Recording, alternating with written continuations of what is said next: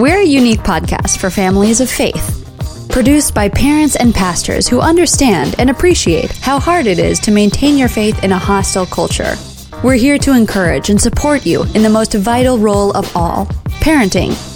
If you're feeling overwhelmed and afraid, it's okay. You're not alone. Brilliantly Brave is hosted by two honest and engaging dads with 9 kids between them, a road tripper, author, and pastor, Father Brad Mathias, and iShine founder, solo parenting expert, and all-around foodie, Mr. Robert Beeson. Join us each week as we explore and engage with some of the most intriguing, inspiring, outrageous, and awesome parents in the world. This is Brilliantly Brave. Hi, welcome to Brilliantly Brave Parenting. I am your co-host, Pastor Brad. Full of energy, Brad. I am full of energy. I'm enjoying the summer here in Tennessee. It's also called cold medicine. Well, I can tell. You know, there is definitely the extra perk. Yeah, Advil cold and sinus is the medicine of choice for me. I don't know why, but... Did you double up the dose today? I might have. Yeah. Yeah. I think what happens is that in the fall, I get, or, you know, late summer, I get allergies. Everybody else gets them in the spring. I don't get it. What's the deal? I'm not sure. You're the doctor. I couldn't help you there. Well, I didn't study that. What I can say is that I'm happy to be here. Are you happy to be here? I'm extremely happy to be here. This is going to be a good episode. It's fantastic. And, you know, one of the exciting things in Season 2 is that we've added video. Mm-hmm. And we've added a mascot. I'm not sure how excited people are. I mean, you know, you're behind a mic typically because you've got the face for being behind a mic, not being out in public. So I appreciate that. It's I'm not talking about myself here, but yeah, it is kind of a new technology, and we're excited about that. Well, one of the great things about technology is that we can communicate with people all over the world. Yep. And we can invite them right into our studio in Franklin, Tennessee, which is kind of a cool studio. We've updated it this season. Mm-hmm. You look good. Right up against that vintage black, you know, brick wall. It's cool. And then we have sort of this big screen TV, Brilliantly Brave on it, and we have lighting, and you know, we haven't done makeup yet, but we're getting there. Yeah, maybe one day. Yeah. Party hats. So the big deal here is that parents are in the middle of going back to school. They're getting into the routine of a busy, busy life, and they are trying to juggle, if anything, the ability to be a parent who survives the experience as well as someone who passes their faith along to their kids. And they're getting them church. They're trying to get there on time. And one of the areas that they might be struggling is in their personal time to read Scripture. Mm-hmm. I know if people are like you and I, that their days are compressed beyond measure. Absolutely. And spending time in the Word is, you know, it's critical and it's life-giving. Yet it's one of those things that, if I'm honest, it's a struggle for me to, like, where am I going to carve out the time? Something's got to give, and, you know, so I'm specifically excited to talk to our guest about that today, who knows a little something about this. Yeah, today's guest is an established author, speaker, sort of an expert. He's been involved with AWANA, with INCM. These are friends of us that we work with through the Tween Gospel Alliance, and his name is Keith Ferrin, and we want to welcome Keith today to Brilliantly Brave. Thanks. Good to be here. It's great to have you. You know, Keith, we had a chance in the studio discussion to sort of hear a little bit of your story to kind of find out some of your passions and where your heart's at. But be really great if you could share just quickly with our audience sort of your background and who you are as a dad and as a family. Okay. Well, I live just outside of Seattle. I have one wife, 3 kids. And our kids are starting next year. We're on a brand new journey because we will have our oldest entering high school. Our middle will still be in smack dab in the middle of middle school in 7th grade. And our youngest will be in 3rd grade. And my wife is a kindergarten teacher. Wow. So because I have 3 school-age children and a wife that works in the public schools, right now, as we're recording this, they are driving to a water park. And because July and August are, you know, I think we hear angels sing every morning, or at least the four of them do. And so that's kind of the personal side of it. As far as the ministry side, I graduated from college thinking that I would either be a youth pastor or a high school counselor and soccer coach. Grew up on the soccer field and ended up doing the youth pastor thing to start with for 6 years, and spent a little bit of time as a school counselor, but after that, and then was a soccer coach for a while and still coach my kids. But in the midst of the time as a youth pastor, I started doing more speaking, and the kind of unique piece of that was that I started doing some word-for-word presentations of books of the Bible. So doing some storytelling that is word-for-word scripture that I had kind of, that's what woke me up, I guess, if you would, to the kind of the Bible being not just true, but awesome. When I saw a guy back, I can trail it back to April 18th of 1993, when I saw a guy named Bruce Kuhn present the Gospel of Luke, and it came alive to me, and he challenged me to soak into bigger chunks of scripture and to internalize more of it, and so that kind of led to me speaking about it and doing the storytelling. But then also for me, I didn't come from an acting drama background, never did anything other than youth group skits. And so for me, it was always an entry point into a conversation about how do we move from should to want? How do we actually enjoy the Bible, not just believe it? And so that ended up getting busy enough with the speaking and the storytelling that after 6 years of youth ministry, I left that full time. I started my ministry in 96 and overlapped for about a year and a half. And then in 97, left the full-time church staff role, and have spent from 97 until now, doing your thing, writing books. Yeah. Well, I'm so glad you brought this up, because I love what you said about the should read the Bible to want to read the Bible. And I know that you've written a book that you're known for in regards to that.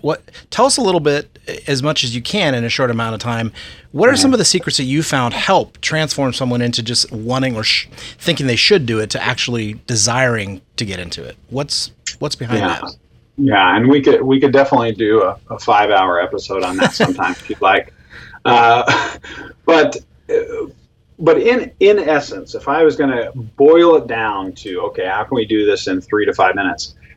I would say the first thing that changed for me is what I call reading the Bible relationally, not just reading it informationally. I find that when I ask people, so why do you read the Bible? Well, because it's God's rule book for life, because it shows me how to live life, because I want to know God's will, and I want to know what he has. And all those are good and sound good.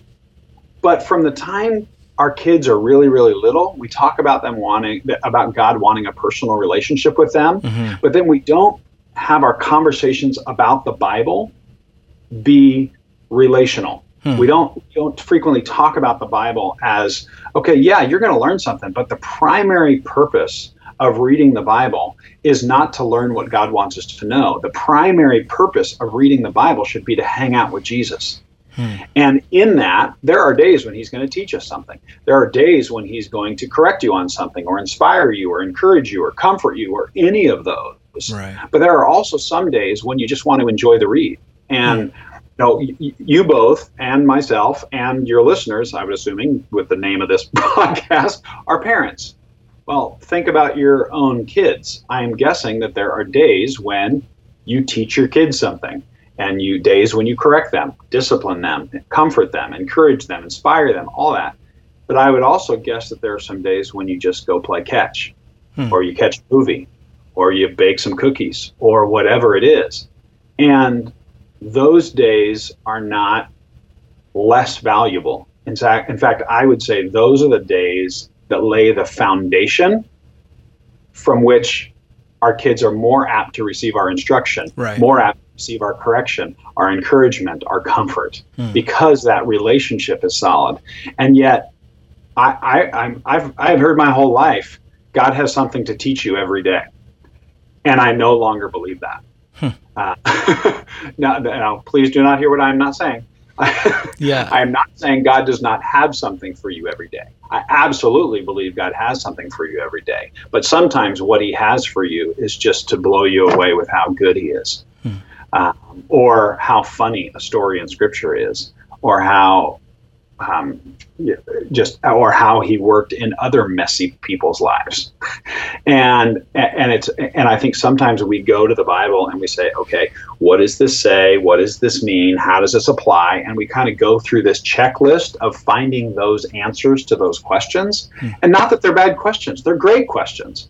But I think the umbrella under which those questions needs to be asked is an umbrella of relationship.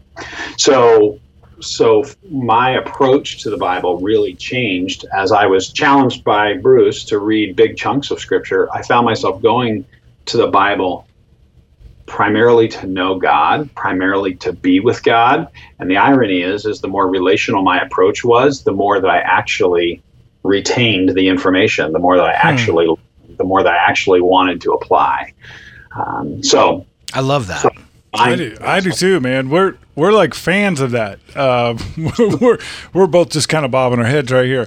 I mean, at the end of the day, I remember taking my family on a long road trip, and God just sort of whispering in my ear, "Don't use this to be a teaching moment. Like, let them enjoy my creation. Let them enjoy the beauty and the process. You don't, as a parent, have to constantly 100% of the time be teaching with everything that happens." And for me as a dad, like I'm always insecure, essentially, that I'm not teaching enough. And so what you just said, I think, is so refreshing, so encouraging, takes so much pressure off of parents to constantly be on, constantly be instructing our kids. I know, Robert, you and I have had this talk before, so that was very encouraging to hear that. Yeah, it is. And I think looking at God that way helps, like you just said, talking about the relational side of it. I know with my kids, the instruction happens and the correction happens and all that, but it's just the spending time that anchors it. And that's, to me, that's what makes all those other facets of parenting work, is that it's anchored in a relationship that is not based on performance, but it's just about being with each other. I think that's what I'm getting out of what you're saying. I think that's exactly right. Yeah, because if you got together with a friend at a coffee shop once a week, that would be great. There'd be days that you'd learn something, days that you'd be encouraged, days that you'd be challenged, all those kinds of things. But if every single time you sat down for 5 weeks in a row, he said, "Oh, here's what I need to teach you today," you'd quickly be making excuses to not get together. Right. Which is, I think, without consciously thinking that's exactly what we do with God, is because we're not necessarily ready to learn every time we open the Bible. And sometimes we just need to know he's there. Sometimes. I love that. Whatever. That's really great. So, great distinction. Yeah. Keith, that was great and very rich. One of the things that we, at iShine, the ministry that Robert and I are a part of, is we've really noticed the need to engage our kids' hearts and not just the intellect. That there needs to be sort of this winning of their trust that God is good, that his plans for them are better than their plans for them. And the idea that you're describing is really redefining our relationship with God beyond just teacher, mentor, father, disciplinarian, to friend, to confidant. And I really... Man, I know I'm 47. I'm just now starting to really explore that. And for you to be able to, introduce that to your kids and really be aware of that, I'm impressed and encouraged by that. Before we move on to the next question, what is the book that you talk about that the most in? I want to make sure we get that on this broadcast. It's called How to Enjoy Reading Your Bible. And it's, if you look on Amazon or whatever, it's the How to Enjoy Reading Your Bible. Like a bright orangey yellow. Awesome. And it also has some really good reviews on Goodreads, which is a great website, Goodreads.com, and it has a 5.5-star rating 107 ratings. A lot of people have read this book. It's impacted a lot of lives. And so what you're talking about, how you're describing it, I think for today's parent, especially the parents who are engaged in the church, this can get stale. This whole idea of discipleship, going to youth group, studying the word, you know, it bogs down at some point if people do it for more than a year or two. What suggestions do you have for the parent or the pastor even who's trying to reignite some passion for reading the scripture? Well, I would go back to reiterate, the way in which we talk about it needs to be relational, not informational. Mm-hmm. And so that anytime that we can bring that language into it, and sometimes I think it's having a season in which, whether it's our small groups or whether it's our one-on-one getting together with friends or whatever, or youth groups, where we really, really simplify our approach to the Bible to say, okay, here's what we're going to do. We're all going to read the New Testament through over the next, 2, 3, 4 months. But what we're going to do is we're not all going to discuss the exact same thing. Just sit down, everybody commit to 4 times a week, sit down and read for 20 minutes. Just put a time frame on it instead of a quantity. That changes your whole mindset. I mean, I do a whole thing on that in the book of how if we change our mindset from an amount to amount of content to an amount of time, it totally changes how we read the Bible. So if somebody says, I'm going to just sit down for 20 minutes or 30 minutes or whatever, then, and then you put your bookmark in and you keep reading or whatever. And then our conversations just are at our small groups or our Sunday school classes or our youth groups or whatever are just, okay, hey, what conversations did you and God have? What did you see? Because that opens it up for somebody to ask a question, for somebody to share an insight, for somebody to share something they learned, for somebody to share a cool story, for somebody to share how God's using his word to shape them.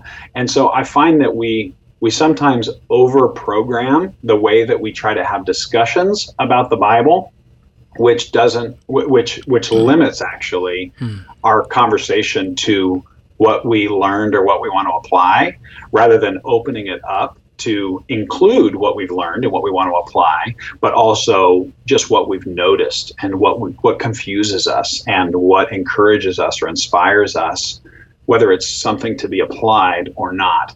And so, so I will even frequently refer to my time in the Word as Bible reading rather than Bible study, because in my Bible reading I learn, and in my Bible reading I enjoy. And so I think that some of the language that we use around that is a big piece of that. And that's the way I try to talk to my kids about it.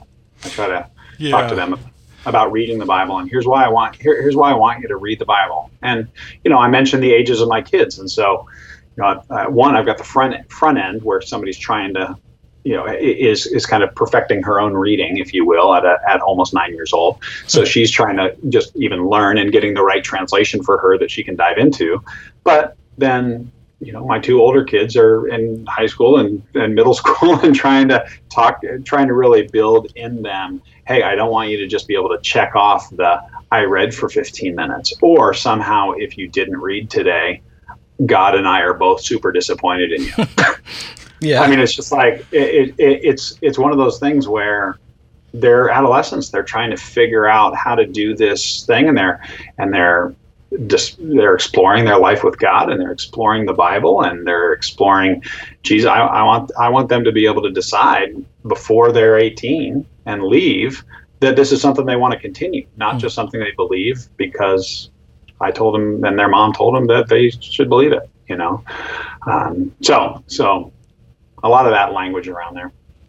Yeah, so it sounds to me like you've had some personal experience with your own family. You're not just a speaker. You're not just an expert, quotation marks.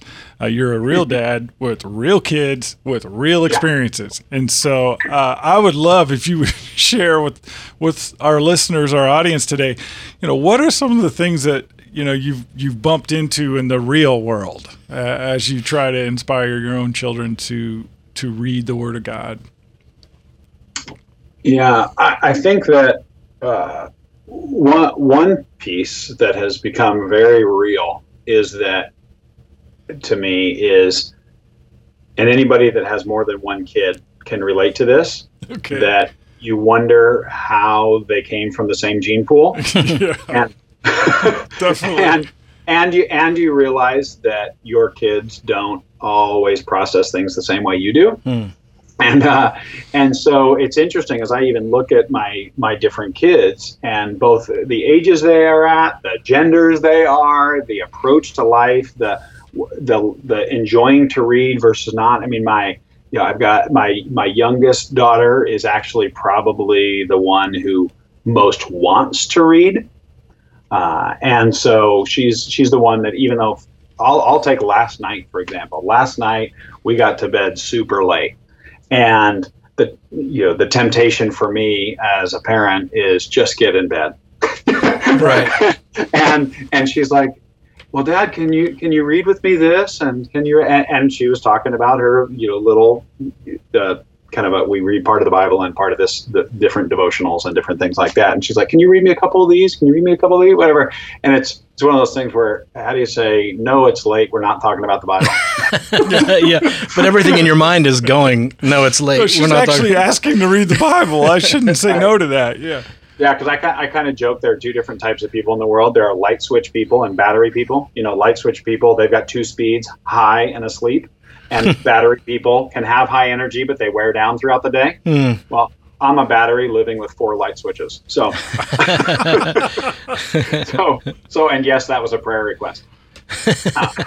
But it's something. It's something where for her, she'll read with me kind of whenever I want, and she will read on her own as well. And our son is one that he actually processes and prefers, but he's a fairly slow reader. He's amazing at retention, but his speed is low. Mm. And so for him, sometimes he likes to actually have the audio Bible in while he's reading. And then he put his headphones in when he went out to mow the lawn the other day and came back in and said, yeah, I finished up the last 6 chapters of Genesis and started the first 2 or 3 of Exodus while I was mowing. I was like, okay, great. And I think in all transparency, my oldest daughter is one that, I mean, she absolutely loves youth group and loves singing and loves all that. And she's in that space right now where she's wrestling a bit with the should to want thing. Mm-hmm. And for her, I mean, she'll have a conversation with me about the Bible. She'll talk about youth group. She'll talk about it. I mean, I know that it's something that she believes and knows and understands, and she's given her life to Christ, and she asked to be baptized and was baptized. I mean, so she's there in that relationship. But I think the being drawn into regularly reading Scripture on her own is something that she's in a season where that's not as easy as it is with our other 2 kids right now. So let me ask you a question on that, and I don't mean to put you on the spot here, but I go back and forth on how I feel about this. The idea of if our kids are, I'm not going to say resisting, but they're just not excited about either going to church or reading the Bible. What is your view on the appropriate parental response to that? Is it to not force them to do it? Or because I've talked to many people that have differing opinions, like, you just do this because it's what we do as a family. You go to church or you've got to respect the fact that they need to find God on their own. Where do you line up in that? And I don't mean to put you on the spot, but since you're here. Yeah, since you're here, I'm going to put you on the spot. Enjoy the spot. I would say that is, and this isn't a cop-out. I'll give you more of an answer in a second. But I do believe that this is really a case-by-case thing, because I do think there are kids that need to be pushed before they realize they like it. Mm-hmm. And they never will do that on their own. And they exhibit that in other areas too. No, I mean, and we're not just talking about faith here. We're talking about the kids who were so thankful their mom and dad forced them to take those first 2 years of piano lessons because now they love it. And they never would have sat down to play the piano or to try playing, soccer or whatever. Yeah. Well, I've always liked soccer, but yeah, it wasn't until they forced me to take, 2 months of tennis lessons, I realized that's now my favorite sport, whatever it is. Right. So I think there are some personalities where it's that, and some where it's just got to be just almost the constant dripping of conversation and blanketing it with massive amounts of prayer and finding other people that will invite them. And I mean, sometimes there's that workaround of, hey, I can't force my kid to go to youth group, but will you have your daughter invite my daughter to youth, whatever it is, right? So I think there's some of that. I do think that in depending on the ages of your kids, I think with younger kids, I would say elementary school on down, I think that regular activities of faith. So I would talk about events with church, I would say church itself, I would say conversations with a small group or getting specific play dates with other friends, are Jesus followers. I think that's got to be something that they're learning what is regular and what we do as a family and what this faith thing is all about. So I think as much as we can, I would have a hard time with a parent arguing that their third grader said they don't want to go to church, so that's okay, we won't go to church. Right. Because I don't think they're at a place where they... so once you get into middle school and high school, that gets a little bit tougher. I would say with middle school, there still needs to be a bit more of a forcing, if you will. But when it comes to reading the Bible, not just going to church, but the thought of if your kid, how much of a discipline is it versus, we just try to make it as attractive as possible, specifically like reading the Bible?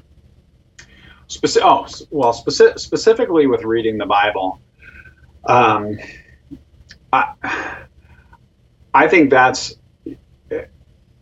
where the families that I found it easier for are the families that are homeschooling, which we are not. The families that are homeschooling that can build Bible reading into part of the curriculum. And so I feel like the challenge there is making sure that the challenge in that environment is making sure that the Bible isn't just another textbook. Right. But making sure that the conversations are relational and applicable to life and all that. And it's not just, okay, we've done math and now we're going to do Bible and then we're going to do science and then we're going to do English and whatever. For people who aren't like myself, I think that what I've done and still continue to do, since it's not just everybody is fully on board with reading their Bible all the time, is trying to build in more times. And this is super hard with 3 kids and different activities and sports and all that kind of stuff. But finding as many times as I can when all 5 of us can sit down and I actually read it and we can have a conversation then. Sometimes it means that I do that reading while the kid's reading, and I eat cold food or I eat really fast and bring the Bible out before that we leave the table or something like that. And not to paint the picture that we have a nice, well-organized family dinner for an hour every single night, because sometimes I'm just trying to make sure the bagel gets in the right hole before practice. And, but I think that I would say I don't, at least, we have not decided to force our kids to, okay, you can't do anything else until you've read your Bible for 20 minutes. We try to encourage it as much as possible. Right. We try to together as much as possible. My wife, Carrie and I try to talk about the Bible, not just as something we learn from, but as something that is awesome. And something that is just woven into conversation and it as much as possible becoming a natural part of life. That's great. I think with Bible reading specifically for us, it I don't think it would work. And I don't think this is a cop-out. I know my own sinful nature enough to know that it might be, but I don't think this is a cop-out. But I think with our kids, if I just said you can't do anything until you read for 20 minutes today, I'm with you. That would not translate into a relational mindset and a love for Jesus. for us. Couldn't agree more. Yeah, I couldn't agree more either. You know, Keith, it's been great to talk with you. We've, you know, some of your insights and the way that you really approach relational parenting to relational faith, really. I mean, you're paralleling the relationship with our Father in Heaven with your kids. And so they're seeing a good example, an illustration of what life could be like as adults. And ultimately, that's what we're called to do, right, as parents, is to demonstrate, illustrate what our Father in Heaven is offering to them. And so I really like the fact that you are willing to take the long view with your kids. When people are in ministry, or especially church staff or things like that, there's that pressure that your kids have it a little bit more dialed in, that they've got their stuff together a little bit more than everybody else's kid because you're, quote, the pastor or you're the youth leader. And that just couldn't be less true. Like, there's just so much more pressure put on those folks. And so if you're listening today and you are in that situation or circumstance, you're feeling the pressure, you're not sure your kids are getting this, I really encourage you to read Keith's book. I think the idea here about relational focus over informational focus is a very, very important distinction for today's family. Robert, any closing thoughts? No, I couldn't agree more. I'd love to have you back at some point, because I know there's probably a whole lot more we can talk about. But I love your approach, and it resonates not only with what we talk about a lot on this podcast, and that is the relational side of our faith, but it also, you know, owning the fact that we don't do everything right all the time is not only good to admit from a confessional standpoint, but I think it's good for our kids to see that, like, we still are trying to figure this all out, and we're humans as well. So I get that from everything that you're saying and just the way that you are, and appreciate you being here today. Oh, my pleasure. My pleasure. Thanks for the invite. Yeah, so listeners, audience, we're grateful that you've taken the time to invest in this. We want you to know how to get a hold of Keith. You can get a hold of him at keithferrin.com, KeithFerrin. KeithFerrin.com is his website. He's also on Facebook. We'll have his information on our WordPress blog site. And again, if you're enjoying this and you're encouraged, please share this information about our podcast with a friend or fellow parent, and like us on Facebook and iTunes. Thank you so much for being here. Yeah, my pleasure. Have a good one. You too. All right, Robert, I think we just, I think that might be the first of a couple of parts with that particular guest. Keith has got a significant passion for relational ministry. I know you and I share that. Yeah, I couldn't agree more with everything he said. I especially like the fact that he is so intentional about reading the Bible. He's written all these books about it, but takes the relational side so seriously to the extent, that's why I asked him the question. I didn't mean to put him on the hot seat, but, like, do you force your kids to read the Bible? Because, you know, I mean, people that write books, like, they're pretty militant about what they believe and what they do. And I was so refreshed to hear him really dial into, like, no, it's really about the kid. It's really about the relationship, and it's not just about the duty. So I know that he's got a tremendous amount more that he can share with us. I'm looking forward to having him back. As he was talking, there was a reluctance a little bit to say, okay, well, my youngest is very passionate. You know, my middle is sort of still into it. My oldest, not so much. And I know every parent who's listening, who's got kids that are teens and toddlers. All over the place. Yeah. I mean, that is so normal. That's so common. And as a pastor, I can definitely speak to that and say, yes, it's okay. You haven't failed as a parent. You know, they're not just going to spin off into some crazy world. As a listener, you may be thinking, I needed to hear that. I needed to know that it is actually semi-normal for a child to pull back from their faith for a season, especially in high school, early college. There's a whole bunch of new ideas maybe bombarding them, and they're still processing. And that's not a failure on the parents' part. Absolutely. Yeah, I remember we did a really interesting video with Francis Chan a few years ago called Shift. Yep. And I remember he shared in his video some of the struggles he had with his daughter when she was, 14, 15? Yeah, something like that. Yeah, and just how she pulled back from the Christian faith, how he had to respond to that. And how Lisa said, do you think we're doing anything wrong? Do you think we've done? Yeah. And he said, no, I don't. It was the same kind of thing. Like they just we have to remember that the relationship with our kids and God is their relationship. It's not through us as a conduit. And now we could argue about this. In the elementary years or whatever we are covering, we are responsible for their development. But the pursuit, God's pursuit of our kids is between God and them. And so often I put myself in that conduit seat. And sometimes we don't have to be there. Yeah, I like the analogy from one of our guests last season about the bike. This idea that the age between junior high and high school, the age between child and young adult is like the learning to ride a bike. Mm.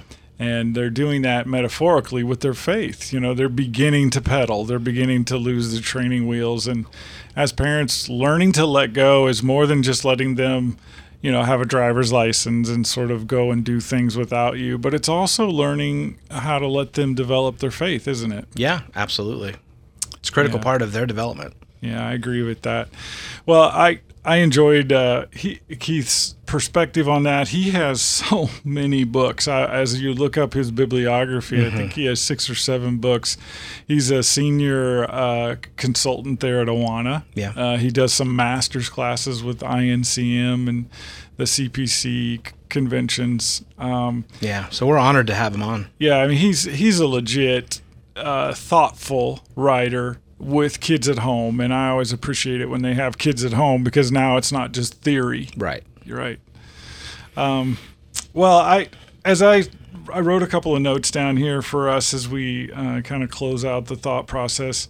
And one of the suggestions I was going to make to a parent is that you may not want to use the hardest translation when you are encouraging your kid to read the Bible. You might want to look for a translation that's a little easier. Like The Message. Yeah, like The Message translation or the Living translation. And I don't know if parents know about those. Some parents will know about some translations of the Bible, but the Message translation was written by Eugene Peterson, and it's widely recommended for youth and young adults, especially those who have very little background in the church. Mm-hmm. It's a paraphrase translation, and it's very helpful. And it's one of the things that I've used as a pastor when I engage with teenagers who are struggling with sort of understanding some of those older words. Yeah. Have you found that to be helpful with your kids? Not with my kids, but with me. With you.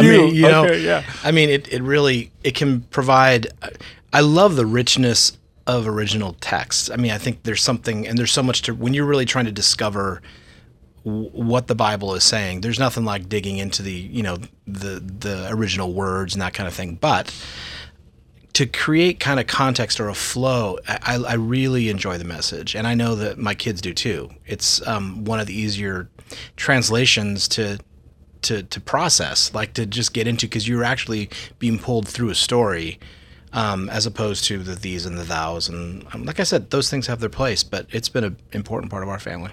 Yeah, I agree. So in closing, if you're a parent and you're struggling with a teenager or a tween who has a sort of a lukewarm interest in Scripture, you definitely might want to search out Keith Ferrin and his book. You might also want to think about getting them a Message version of the Bible, either digitally or in print. And I think most kids today, they're listening to the Bible as much as absolutely. I was going to say anything. Audio is a big. I think it's a really good option. Yeah. Also, I'd plug at the same time our friends at David C. Cook did the Action Bible, which is a fantastic graphic illustration of books of the Bible, and that's available. I think it really pulls you into the story of it. You can visualize some of the things that were going on. Well, I got to admit, they actually hired someone from Marvel Comics to illustrate that Bible, and it's actually really cool. Yeah. Like I enjoy looking at it. Just would I say something that wasn't cool? Well, you're act surprised. You know, like a suggestion is not. No comment. I am endorsing what you just suggested, which makes me, supportive. Okay. Well, I appreciate everyone's time today. We enjoyed it very much. And before we go, we have started, some wise sayings from Winston, our mascot. Winston and I had a chat earlier today. Winston, of course, talks only to me. And it's because of the cheese that I always have for Winston. Is that right? It is. Winston has a deep connection with me, Robert. And I know he's your dog. Yeah. But there's a thing that Winston and I share. That you also say that the lampstand talks to you. So no, I've never had a talk with the lampstand. Okay. Only Winston. And Winston was sharing some information I think our listeners would find kind of fascinating. In particular, do you know that there was a smartphone named Simon? I did, actually. Wow. I didn't know that. Winston shared that with me. He's been reading up on his technology. That the very first smartphone ever was named Simon.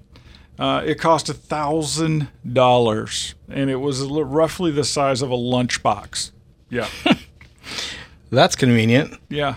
And the other thing that Winston told me is not only have smartphones really evolved, but the smartphone today that you have or your kids have in their backpacks, these are more powerful. Right now, the processing power in today's smartphone is more powerful than the Apollo 11 moon landing. I heard that. I'm surprised Winston knows this. Winston, he will surprise you because Winston pays attention. And he's deeply tuned into technology, as all of our parents should be. Mm. Yes. Okay. Okay. Is that a segue? All right. I think it's time to wrap this up. You need some cold medicine's wearing off. Cold medicine. Well, thank you, everyone. God bless you. Please, again, visit our website, BrilliantlyBraveParenting.com. And on iTunes, reviews make or break us, so we'd love for you to make a review. If this has been helpful, share it with a friend. And join us next week for a special guest, friend of ours, Bob Gresh. He's launching a brand new tour, Born to be Brave, specifically for fathers and their sons. This is a unique and insightful podcast. We hope you can definitely download next week's episode. Join us here next week at Brilliantly Brave Parenting. Parents, remember, even if you may not feel brilliant or brave, you are. For God gave us a spirit not of fear, but of power and love and self-control. And I am not ashamed, for I know whom I have believed. I am convinced that he is able to guard until that day what has been entrusted to me. 2 Timothy 1:7 and 13. This podcast is a service of iShine Ministries and the Tween Gospel Alliance. All rights reserved. Donations to Brilliantly Brave are tax deductible at iShineLive.com. Review and subscribe to this podcast on SoundCloud, Stitcher, iTunes, or on our webpage. And read our blog and connect with us at WordPress at BrilliantlyBrave.com. Thanks for joining us for another episode of Brilliantly Brave.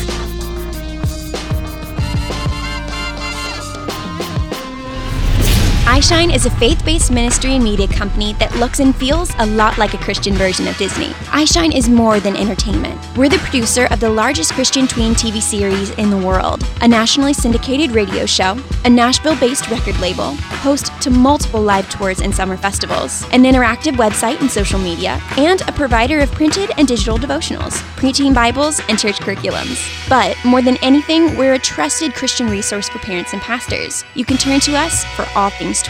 Check us out at iShineLive.com. What our kids believe is going to define them for a lifetime. According to George Barna, by the age of 13, what a kid believes is what he'll die believing. For parents and for pastors, that's a frightening experience, especially if you've got an 11 or 12-year-old. At the iShine Ministries headquarters, this became a huge priority in the last year. We partnered with the Tween Gospel Alliance to bring you a brand new resource known as the Shock and Awe Study Guide. And I'm here with one of the co-founders of this entire program, Robert Beeson. Can you tell us, what is the Shock and Awe Study Guide? It is awesome. More than that? Yeah. Okay. The Shock and Awe Study Guide is a super cool thing that either a parent can do with their kid, or a youth pastor can do with their students, or a children's pastor can do with their students. And here's the cool thing about it. It is apologetics for kids. Wow. So it's the really huge evidence and thoughts of apologetics wrapped in a way that is really tangible and simple for kids to understand, answering four primary questions. And they are, what if there's a God? What if the Bible is true? What if Jesus is who he said he was? And what if I'm part of that plan? And we believe if you can answer those four questions and you are drawn through evidence proving those four questions, that really it's gonna establish a pretty unshakable foundation of faith. That sounds very helpful, especially if you're a parent or pastor and you're concerned about the condition of your child's faith, what they believe, what the voices of culture are telling them. If that's you and you're interested, go to iShineLive.com and check out in our web store the Shock and Awe Study Guide. It has a digital cloud video base, so it's 4 studies in a small paperback volume for $9, and it has 4 videos that go with 4 studies. It can be done in a weekend, it can be done over a month, or it can be done bi-monthly, however you need it. It is a fantastic resource that I have used as a pastor in my own home church, and I have been impressed. So check it out.